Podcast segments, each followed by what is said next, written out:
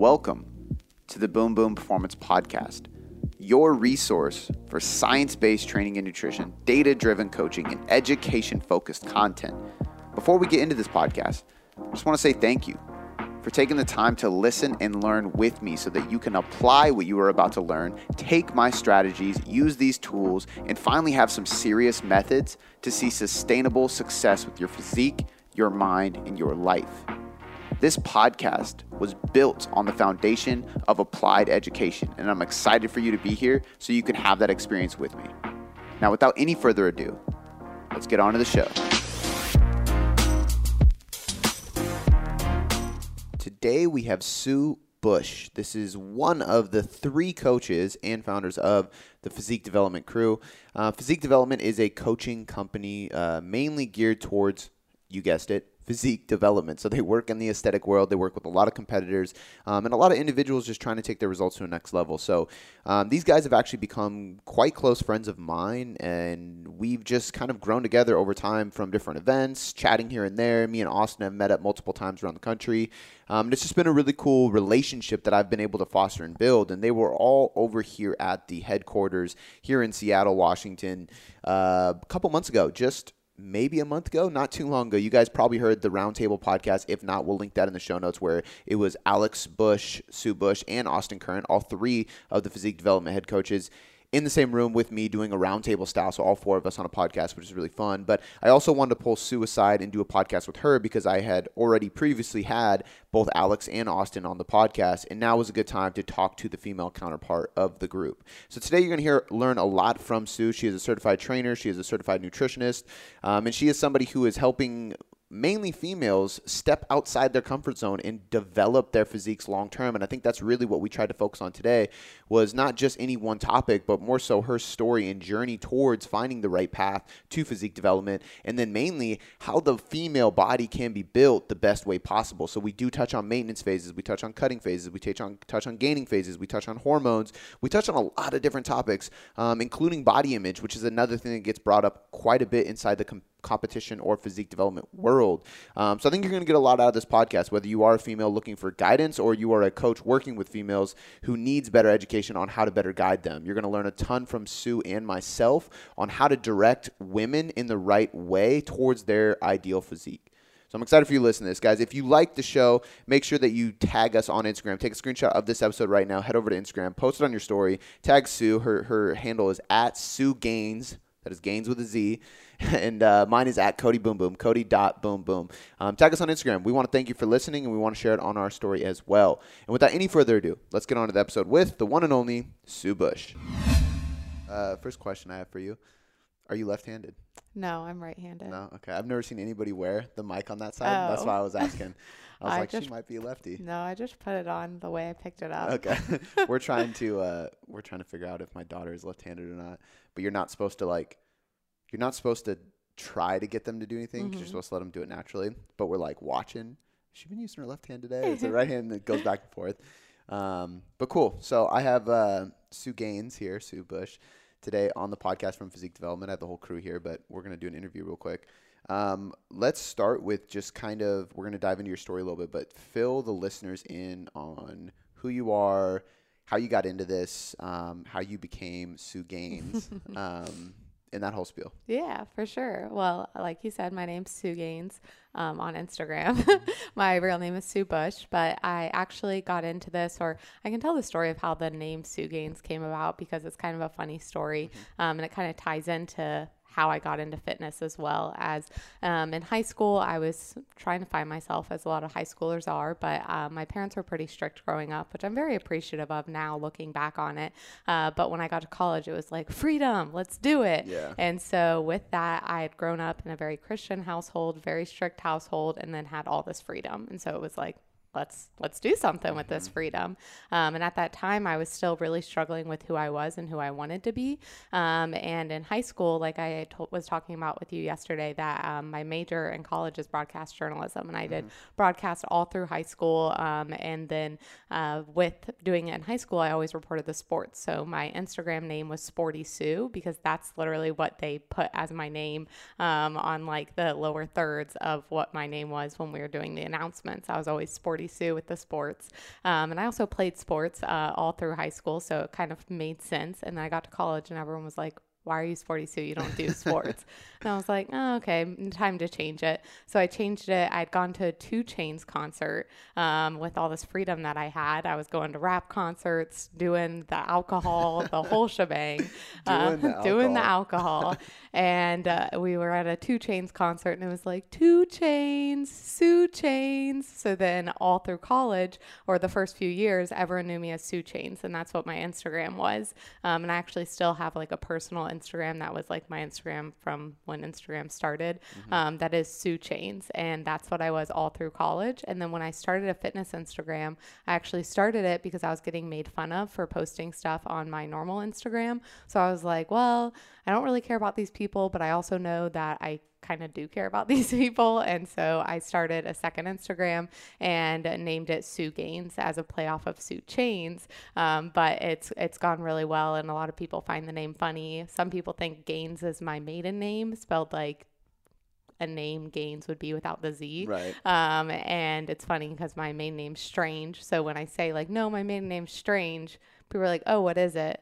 I'm like, no, I was, I was literally, I was literally about that. Like, it's actually strange. It's actually strange. Oh, wow. Yeah, I was so strange. Have you ever um, seen Gotham? Do you ever watch? Um, I haven't, but I get asked if I'm like Doctor Strange go, and yeah. that That's like of one of my favorite shows ever. I'm, I'm a huge Batman fan, so yeah. Um, that's very. It's it's funny how nicknames will stick with you for so damn long. I know for me, uh, Cody Boom Boom came from sports in high school, and then after high school, people did, like, "Why is your nickname Cody Boom Boom?"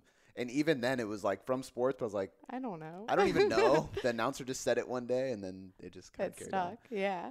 So with that, the Sue Gains came from the Sue Chains, and it kind of shows my identity shifting. If we want to get really deep into metaphors, yeah. but like I said in college, it was this freedom that I never had before. I was going out drinking. I was getting involved in things I probably shouldn't have gotten involved in, um, and I was really very much so still trying to find my identity. So I had realized that I was getting popularity with being the girl that went out a lot. Mm. Um, and so I had a lot of friends or going out friends where yeah. I just felt so lonely and I felt so lost. And it was truly the first time that I was alone because I didn't have any family super close by. I didn't have anything. It was just me and I was up to my own devices. Um, and I realized that hey, the people I'm hanging out with do not have my best interest in mind. I'm really struggling. I don't like how I feel. And no one drinks this much because they love themselves. Um, and so at that point, it was probably a year and a half into college. I like stopped going out cold turkey. I was like, I'm done with this. I don't want this for my life anymore. Um, and at that time, that whole year and a half, I'd been going to the gym, but had no clue what to do with my diet, had really no clue what I was doing in the gym, just what I had learned from sports, mm-hmm. which now looking back was very inaccurate as to how I was supposed to go about things. Yes. Um, and I just was like, I'm done with this. I don't need to be doing this. I don't want to be this person anymore. I don't want to wake up at 8 a.m. and feel like I need to drink a fifth of alcohol to go to a tailgate. Like, I don't want to be that person.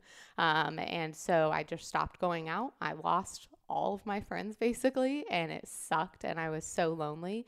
But I had actually committed to a prep at that time, which I would tell anyone looking to prep not to just mm-hmm. dive into it like that, to have more time training under their belt, um, to really have more of a full picture. But I knew that that was like my ticket out because I knew if I spent that money on something that I wouldn't like backtrack. I knew that I wasn't strong enough in who I was or who I wanted to be. I'd always been so molded by the people around me. I had a strong personality and everyone always told me that that I was very outgoing, had that personality, but it was something that I just wasn't strong or confident in who I was. Mm-hmm. And so me committing upfront, I paid for a front upfront for a coach and everything for my whole prep. And I was like, I don't have any money. I'm a broke college student and I just spend it all. So, like, I don't have money to go out. I know someone asked me to go out, I've already committed to this. This is a coach that, like, I want to make proud and I want to make myself proud. And so I, like, use that prep as my way out. And so, anytime someone asked me to go out, I was always like, no, I'm busy. I'm doing something else.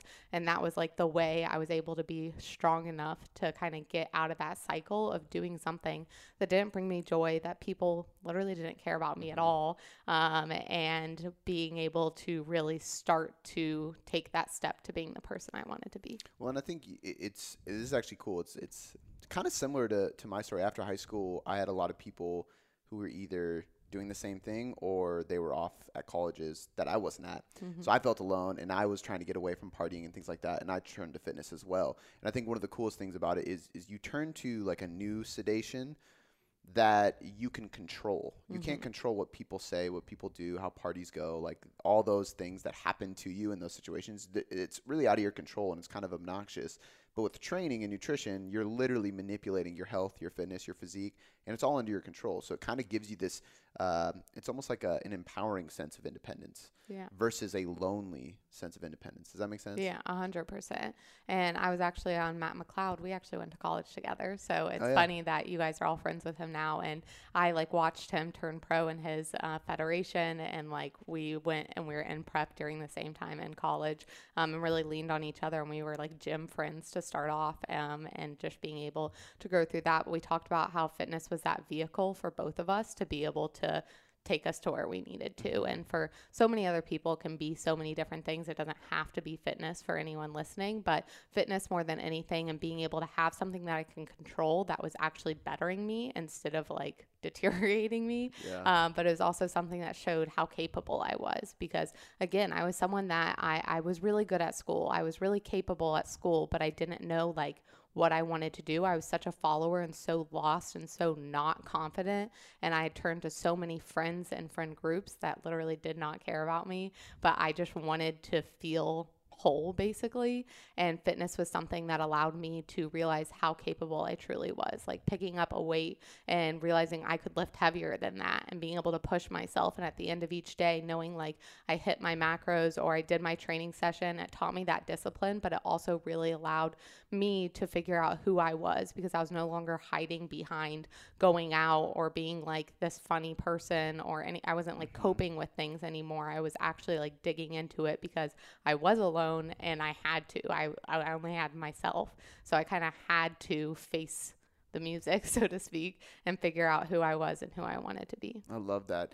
Um, because we're on this topic and we're kind of going into your journey, uh, I really want to I want to touch on a few topics with you today that I think will shed light for women listening because uh, there's a lot of females doing things incorrectly or there's a lot of men doing things re- things really wrong too. So I don't mean it in that type of way, but um, from a standpoint of like long term physique development, since you are a part of physique development, I want to keep that route. And that's why I bring up women because I think there's so many women who don't take time to build muscle, are afraid to lift heavier weights, like you were just talking about, are afraid to commit to a longer period of time to not just lose weight, but go through phases of dieting.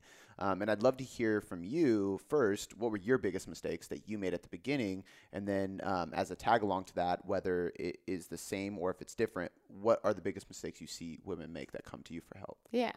I would say for myself, it was definitely just um, two things really. It's not eating enough food, which is very common. yeah. Um, but then also not reaching out and asking questions because I was a female in the space and um, I went to University of Kentucky and at the gym, the JC, if anyone's listening goes there, you know, it's a very masculine place down where the weights are. And then like the cardio's upstairs and all the girls go to do the cardio. And I know that sounds like a stereotype, but that's how it was. It was very hard for women to kind of break down into the weight section. And when I was breaking into it, I was doing it and I was kind of doing my own thing, but I also was stuck in like not wanting to look weak and not wanting to ask for help and being in a place where I actually needed help. So it was something that I wish I would have like inquired more if someone looked like they knew what they were doing to ask more questions. But I also did, um, I, I was very much so excited by fitness at that time. So I did deep dive into a lot of things. Bodybuilding.com um, and its prime was something that I went to for the forums, for all of that. I actually did like a bodybuilding, that 250K challenge. You know what's um, funny about that is like I whenever I have this exact conversation with people, I always think like I wonder how many of us who are friends and coaches now were on the same forums. Yeah. And we didn't realize sure. it. You know didn't what I mean? know at all. Because we were all reading all those. Yeah. You know what I mean? And that was like the resource. Yeah.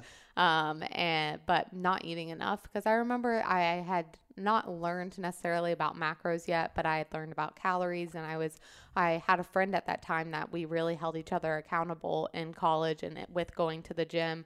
Um, and I remember being like, oh, I'm so proud of myself. I kept it under like 1500 calories today, or I kept it under 1200 calories today, just because I didn't know any better. I mean, all growing up, all I saw in magazines was like how to lose weight fast or you have to cut out carbs or you have to do X, Y, and Z. And I never questioned those things. They're just so popular. And there is some truth to that. Like, yeah, if you're going to cut carbs, you're going to lose weight because you're cutting your caloric intake. But I didn't think all the way through that. I just thought carbs are bad for you or this is bad for you or whatever it may be. I was just looking at lower calorie options all the time. Right. Um, so once I started to learn about macros and learn more about food in general was really cool because again, I had this major misconception about what food was, what good food was, what bad food was, what I was allowed to eat. Um, that once I started to learn more and more about macros and learn about food, I went through the like IIFYM phase where I just ate like all junk food and then I kind of learned more and then we're able to transition into realizing that food isn't the devil like there's not good and bad food being able to progress from there. And then thankfully because I had signed up for a prep I had also done the reverse diet and everything and had gone through that with a coach to be able to kind of ask questions use that person as a resource um, and to really recognize that there is a time and a place because I think also in like very common media, no one talks about the concept of reverse dieting. Like I didn't know that phrase until I got into like bodybuilding, which I think is really sad because that's where I see people come to me is that they diet and then they just go right back to normal eating, which is fine to a certain degree, but then they expect their body just to lose the weight and keep it all off, never gain another pound ever Yeah. again. And I think just like the misinformation as well as the lack of information, like real, actual educational stuff um, is where a lot of people come to me stunted. So for females, a lot of people come to me completely under eating and completely believing myths about food. Um, and so it's something that I kind of have to really dig through the first eight weeks of even before we get into anything of being able to like clean slate, build it back up, and then get to a good spot. I love everything you just said because one, it's it's a big passion of mine to talk about uh, periodization of nutrition with everybody, and I think that it's it's for so long. It's getting better now, but for so long, it's been like if you are in bodybuilding, then you do periodize your nutrition to have an off season, a reverse dieting phase, all these things. Um, if you are an athlete, uh, CrossFit, football, whatever, you periodize training, weightlifter, periodize training, but nobody in general pop that just wants a fat loss ever periodizes it. Even like advanced gym pop, like me, technically is that because I don't compete but you still need to reverse diet. You still need to recover. And, and another thing I talk about is uh, a priming phase. And it's the same thing you just said. We spend at least a couple weeks, but sometimes it's two months of just trying to build your habits, build your consistency, get you to a good caloric base before we start pulling calories, get you feeling right and understanding the system before we start slashing calories. Um, so it's really good that people like us are, are coming out and talking about this stuff. What is the importance of phasing a diet and phasing training as well um, for for women? Because I think that something that's starting to become more popular, and I think you're a perfect example to be able to like shed light on this and. and more than me because I'm a I'm a male, so I can say just build muscle, and people are like, yeah, okay. Um, but like I get a lot of questions about spending time building muscle, spending time at maintenance, letting the scale go up a little bit um, for women, and, and and how that scares them and how they're afraid to jump into that process. But I mean, you're a perfect example where it's like you do spend time trying to maintain or trying to build muscle, trying to gain a little bit of weight, and you look great. So it's not like a be- you're welcome, and you're about to get on stage now, um, but it's part of the process. And I think like if we look at everything you just said, I mean that's years of process for you, right? Years of education and trial and error and trying different things and phases. So people expecting, I, I had that post where it was like, if you if you gained weight in four years, why do you expect to lose it in four weeks? And it's like people need to constantly have that message. So back to the question, like the importance of phasing these these uh, training and nutrition for for women to actually get where they want to be. Yeah. I would say a big part of it is just being able to realize that there's more to life than fitness.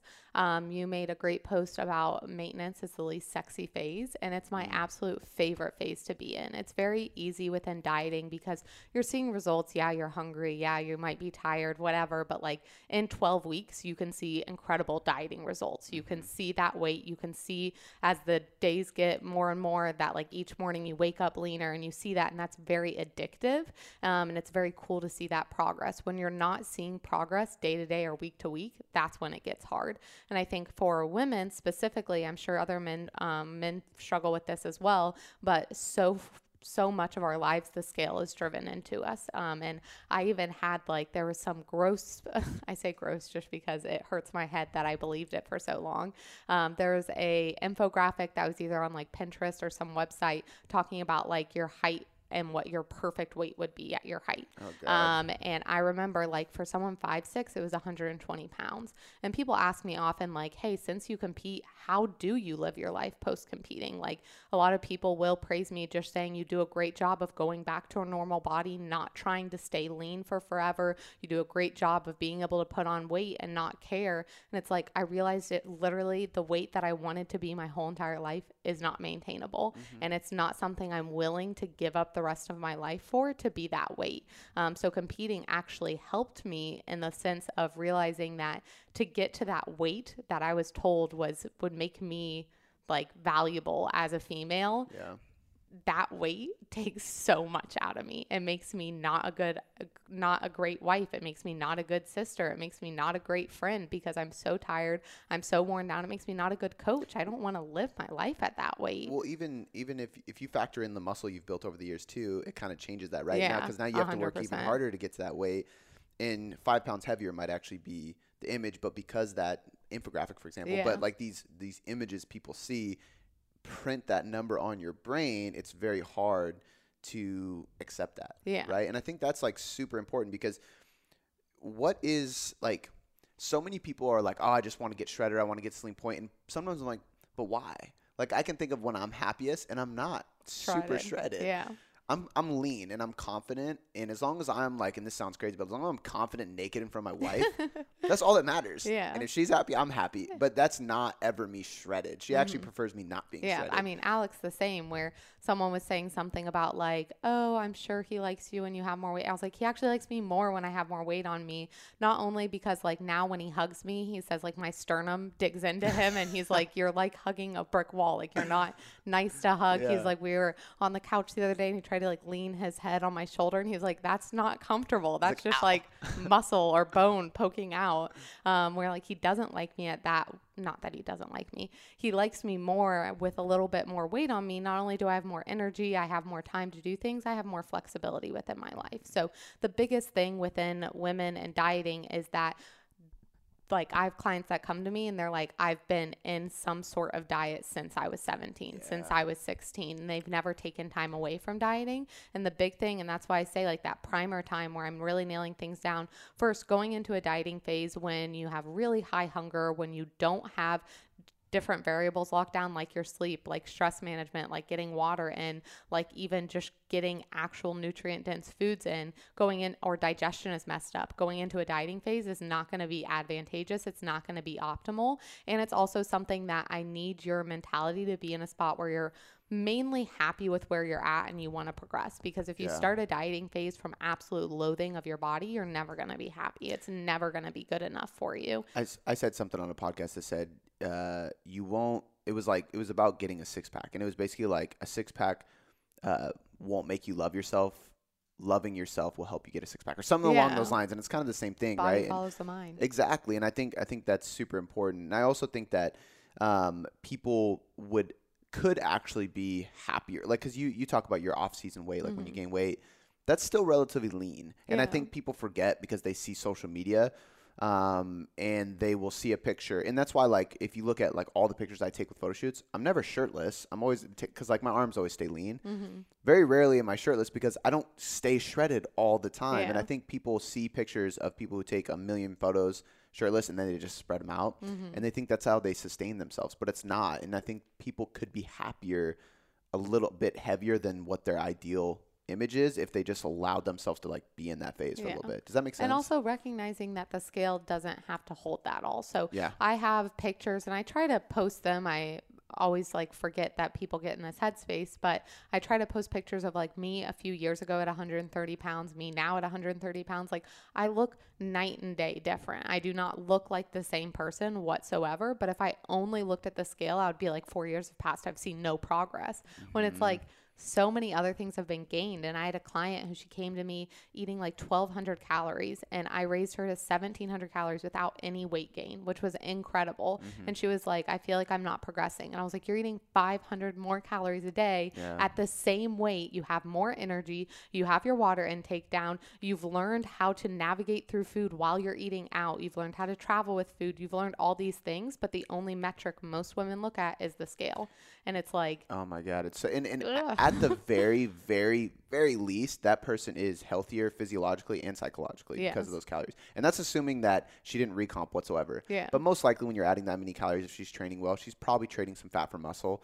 Um, especially if it's, it's somebody that has come from a history of, of never really giving Mm-hmm. themselves food and stuff like that. Um, and that's and that's actually one of the things I, I really want to touch on with you too is like the importance of building muscle as a female too, and and maybe some more realistic perspectives with it.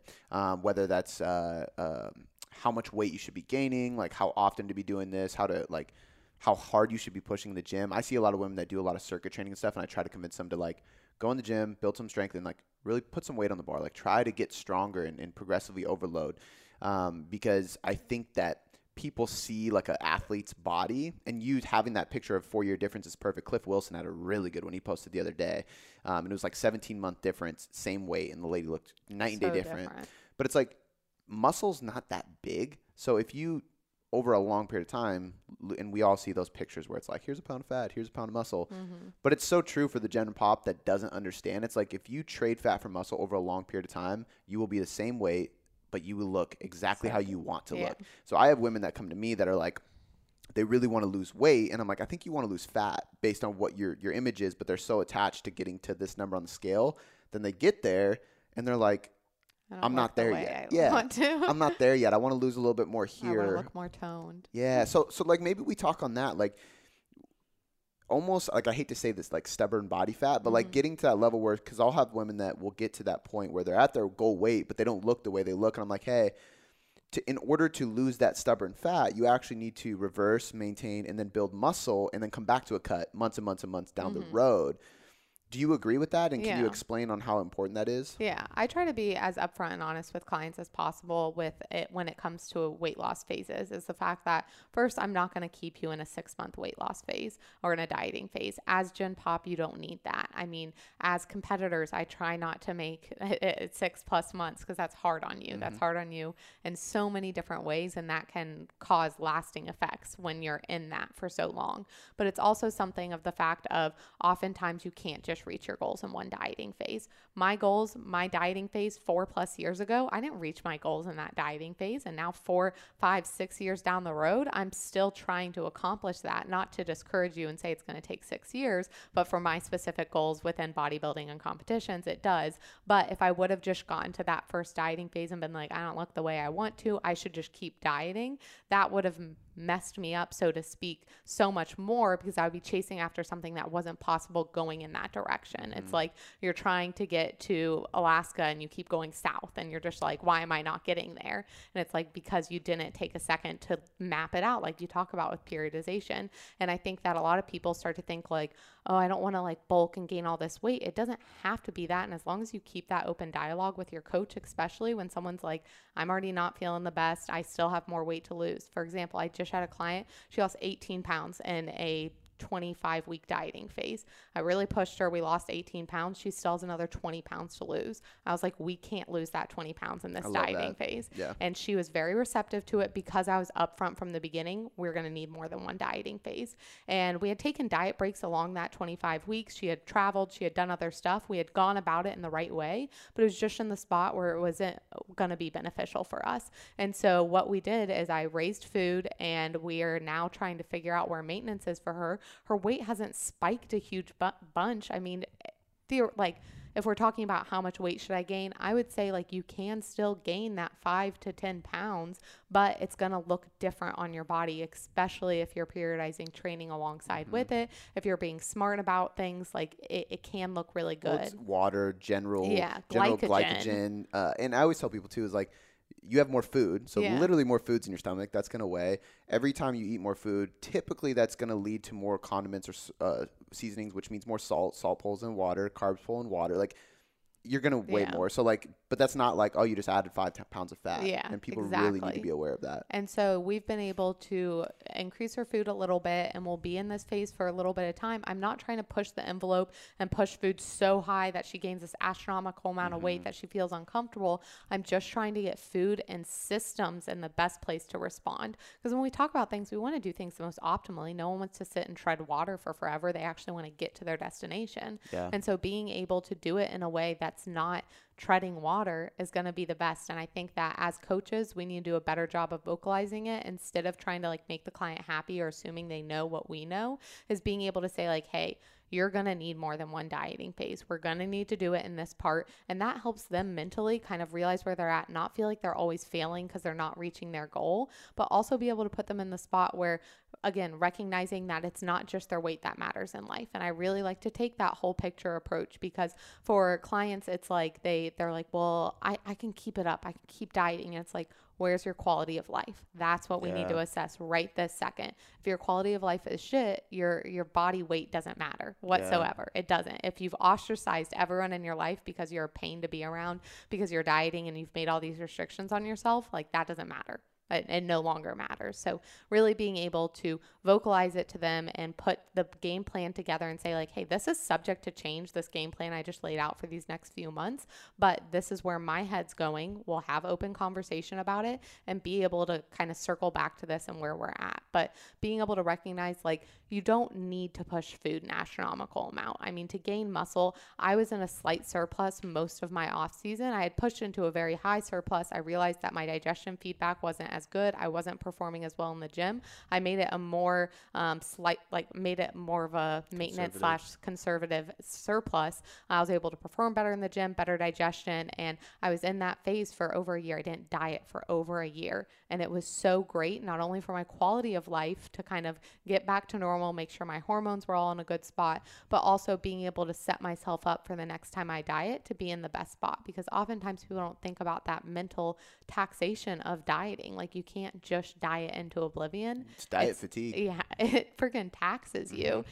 And so being able to like be ready to diet again and be excited instead of dragging your feet, because that pulls into what weight you're going to lose. Like people Yeah. don't think about that. If you're constantly reminding yourself how tired you are, um, like how much it sucks to diet and all that, that plays into what your dieting results are going to be. Yeah. And so your body follows your mind, your mentality plays a whole role in it, as well as how your hormones adapt to that for long term dieting. And so, really being able to bring it full circle, look at the full picture, look at what your quality of life is, and then forge a game plan. I would say 99.9% of clients come to me, I want to lose weight.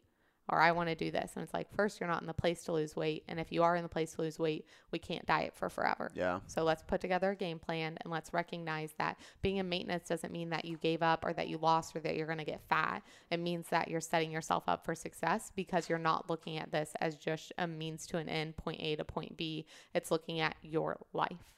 I love that. I think that um, one of the most important things that like coaches can be doing, and, and it's it's surprising to me that people will like they'll sign up with us and they'll work with us, and they're like almost shocked when we first start going because we go, hey, like we're gonna take you through this priming phase. It's probably gonna be this long. It's subject to change, but this is where we're at here. After we get done with that, we're gonna go into what we call a progressive phase. This is where we're actually gonna attack fat loss and we're gonna try to lose weight and we're gonna put you in a deficit. We're gonna have uh, periodized diet breaks this often. Most likely, we're gonna follow biofeedback and kind of change that depending on it is. Eventually, we'll get to a recovery phase where we got to get you out of it. And I always tell people like six months is probably the longest I'll push for most people um, and that's with diet breaks including. But I usually say like, hey, we're probably going to stop between the 12 to 16 week mark, no matter what. So like you mm. said with your client earlier, it's like even if you're not at your goal yet, I'm going to use this time to build you to maintenance as like an insurance policy, so we don't just keep pressing and then. You stop checking in, you start binging, you fall off, and I don't know what's mm-hmm. going on, but it's because that fatigue from the diet just accumulated to a level that you don't understand. I think with a competitor, it's a little bit different because you mm-hmm. can wake up and be like, oh shit, this is getting to me. Let me tell my coach. Yeah. Normal people are like, why do I feel moody? Why am I stressed? Why do I not have motivation? I just want to eat everything. Fuck this. And they just go off the rails. Um, people like us can kind of go, oh shit, like I'm going to need a diet break soon. I'm going to tell my coach, like, we got to do something soon. I can Yeah. hold off for a few more days, you know? But, um, but I think that's so important. Now, with with actually trying to gain weight, um, what do you like to see with women? I, I I always have a trouble like talking about like a, a rate of gain with women. It's easier with men, um, especially because most men don't have a problem gaining weight. Yeah. But with women, like, what is your recommended weight gain um, during like a weekly or a monthly process? Because we talked about like even going slow in that time, and I think that can be hard for people too because if we're going really slow, you need to commit to more time because if you look at your average weight per week, it might be like barely going up, you know? And so you have to be like, hey, like, just remember, like, you did this for a year. So, like, Yeah. take an outside perspective or like a bird's eye view and go, in a year, where am I going to be at? And that's like what people want to focus. But what do you try to do with gaining and, and Yeah. when you recommend? I would that? say I do have to really look at the individual. So I have some clients that are like, oh, I'm very understanding of this process. I understand I need to gain weight. I'm good with it. I have some that it's like, pulling teeth and nail mm-hmm. to get them to eat more food and I kind of have to weigh how much of their mentality is playing into that to keep them engaged and keep them bought into the process. So I had a client who she had been just long-term dieting for a long time. I reversed her and then we went into another dieting phase, but as I was reversing, I went much slower with her than I would have like if I'm just looking at like data in and out, this is what I do, but it was like her as a person, she needed a little bit more time to be able to adjust to it. But if I'm talking about like just generalized things, um, I like to see at the beginning, you might see some weight like three pounds right away. But as we talked about, that can be glycogen, that can be water, Right. that can be a few different things. Um, but then from there, looking at half a pound um, a week, just because that is going to be better for females and making sure that they're not getting caught up in just like, let me get my macros higher. It's like, is this food actually doing something for you? So being able to increase food, give it a week or two, maybe three weeks, be able to see how they respond instead of just taking, oh, your weight stayed the same or it went down, let me increase food, all this.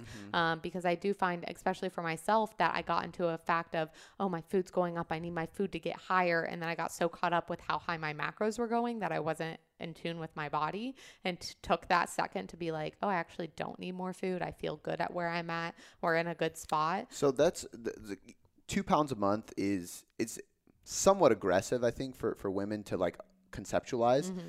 Um, I don't think there's anything wrong with that, but I, as you can imagine, a lot of women are like, "Fuck, two pounds a month. I don't want to gain that much." Do you ever think there's a reason? Because sometimes I'll even pull it down from that, just because I recognize, like, like at first we see that spike because, like you said, water, glycogen. Maybe um, you're finally eating more food and everything, but at a certain point, I think it's time because there's only so much muscle mass, like physiologically speaking, that your body can put on naturally. Yeah. Um, so, and I like that you talked about like a conservative surplus earlier because I think a lot of people are like, well, I stopped gaining, I'm just going to add more food. And it's like, well, how does your training look? How does your Yeah. nutrient timing? How's your stress? Can you just give more time? Because more food isn't necessarily just going to be like build more muscle, you know, unless you're injecting steroids. like you need time and you need training stimulus. Yeah. So, is there ever a reason to do a little bit less and even go slower? Yeah, I would I would say again it kind of feeds into where the individual's at mentally Yeah. because um, more than anything I want to pay attention to that and then their biofeedback. So I want to pay attention to their digestion. I want to pay attention to their sleep, um, how they're mentally feeling, and then how their training's going and looking at that as a whole. Because there are times where it's like we could push the envelope a little bit, but there's also times where it's like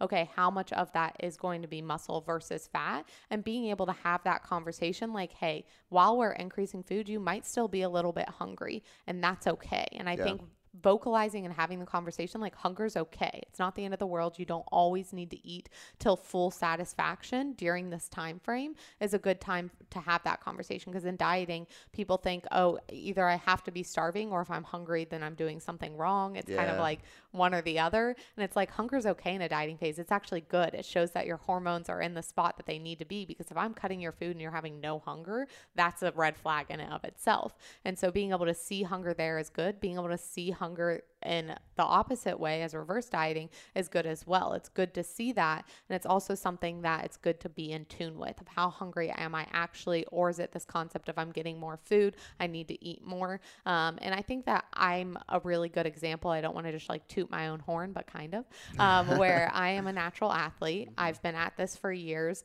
Um, and it's something that I, I'm not genetically inclined. I'm not a genetic freak. I'm not someone who has good genetics. I've been told by different coaches and different people in my life, like, you don't have good genetics. Not even like you are not genetically elite. You don't even like have average genetics. You have below average genetics, but you are constantly working with your genetics mm-hmm. instead of using it as an excuse or working against them, recognizing what I'm capable of and investing time in that. And like you talked about, the only thing standing between me and my goals from four years ago is time. Yeah. I have the same work ethic. Maybe I'm a little bit more intelligent, or I'd hope so. Um, I've learned some more along the way, but at the end of the day, my effort was the same. I just needed time for my yeah. body to respond. But like you said, there's only so much muscle you can put on naturally. And I think that people see the scale go up, they see their body changing and it looks good. And they're like, I put on five pounds of just muscle in 12 weeks. And it's like, eh, probably not, but your body does look good. You probably have a little bit more muscle. Mm-hmm. And females listening, the more muscle you have, the more calories you will burn because yeah muscle does burn calories. And that's also something that I talk about when it comes to training different body parts. A lot of women don't train their chest. And it's like your chest is a huge muscle. You want to train that to build up that muscle, to have those, you're burning more calories. And you're also just making sure you have a balanced physique as a whole, which yeah. is always a good point to make, but it's just the fact that it's always rush, rush, rush, and realizing that your body does need time to adjust. And even talking about those who come to me chronically dieting for five years, I'm not going to fix it in 12 weeks. Yeah. And I try to be as upfront as possible with the fact like you need to commit to six months to a year. That's not to trap you. That's not because I can't get clients and I need you to stay around that long to pay my bills. It's morally, I need you to do this because I I would feel awful leaving you in 12 weeks and just saying go about things. Yeah. Where it's like the minimum time to work with me is 6 months because I don't feel comfortable with anything else for 99% of my clients. Like there's a few outliers where it's like, oh, in 3 months they could be good to go. Yeah. But really making sure that I'm setting them up and not just getting them I can get anyone weight loss but is it going to be sustainable? Did I teach you something? Are you going to have to hire another coach in a few months because I didn't actually teach you what I set out to teach you um, or show you the process of what's going on? Like weight loss, fat loss, yeah, we can all do it. Calories in, calories out, simplified, whatever. But are you building something that you can actually stick with? And that's more what I care about than being able to post like a cool transformation on my page. 100%. I love that. I think that's so important. I think um, everything you said goes really well aligned with what I try to preach on the podcast. So it's nice to have a female voice speaking it and speaking it loud. um, the time thing is just so crucial, and I think like people got to be aware too. The more advanced you get, the slower that muscle gain is. Yeah. So the more time you need. Because um, there's a lot of when we were talking about uh, uh, this yesterday. I've had women that have gained quick and stayed lean, but it's because they never touched bodybuilding or ate at or above maintenance mm-hmm. in their mm-hmm. life.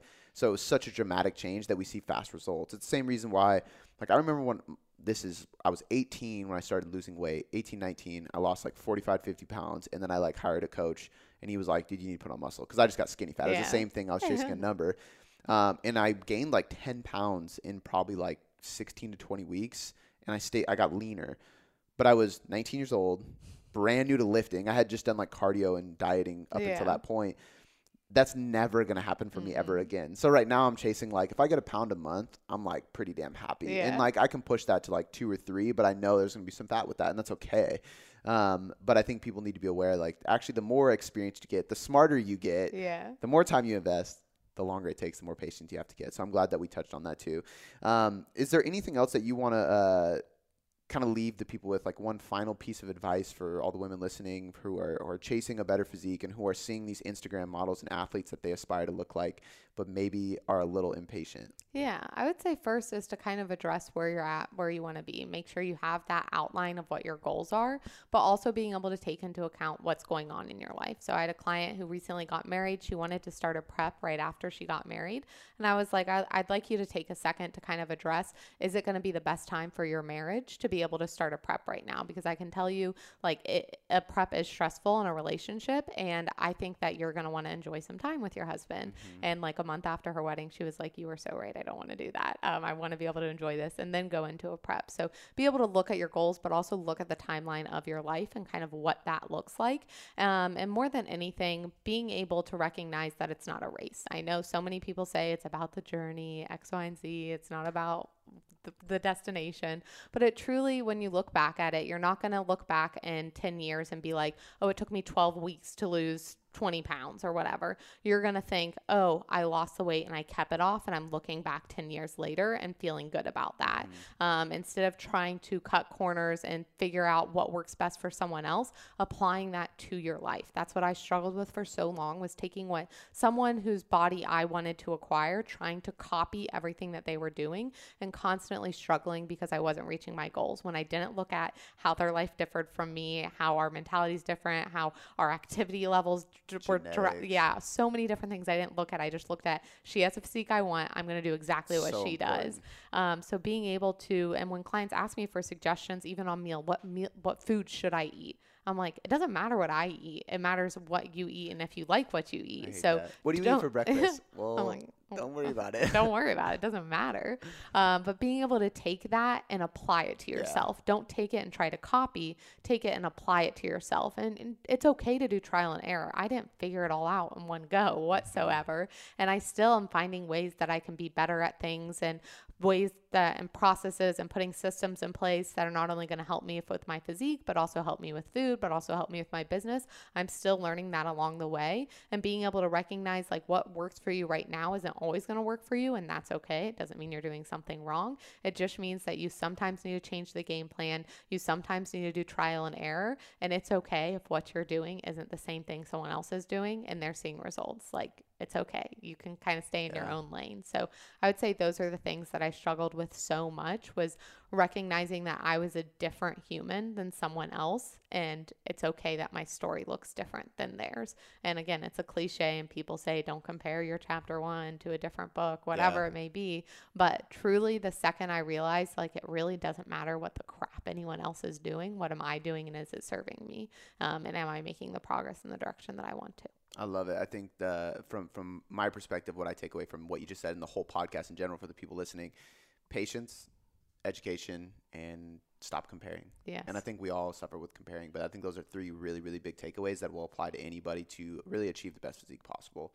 Um, where can everybody find you, uh, your content, and all that stuff? Yeah, I'm mostly on Instagram at Sue Gainz, S U E G A I N Z.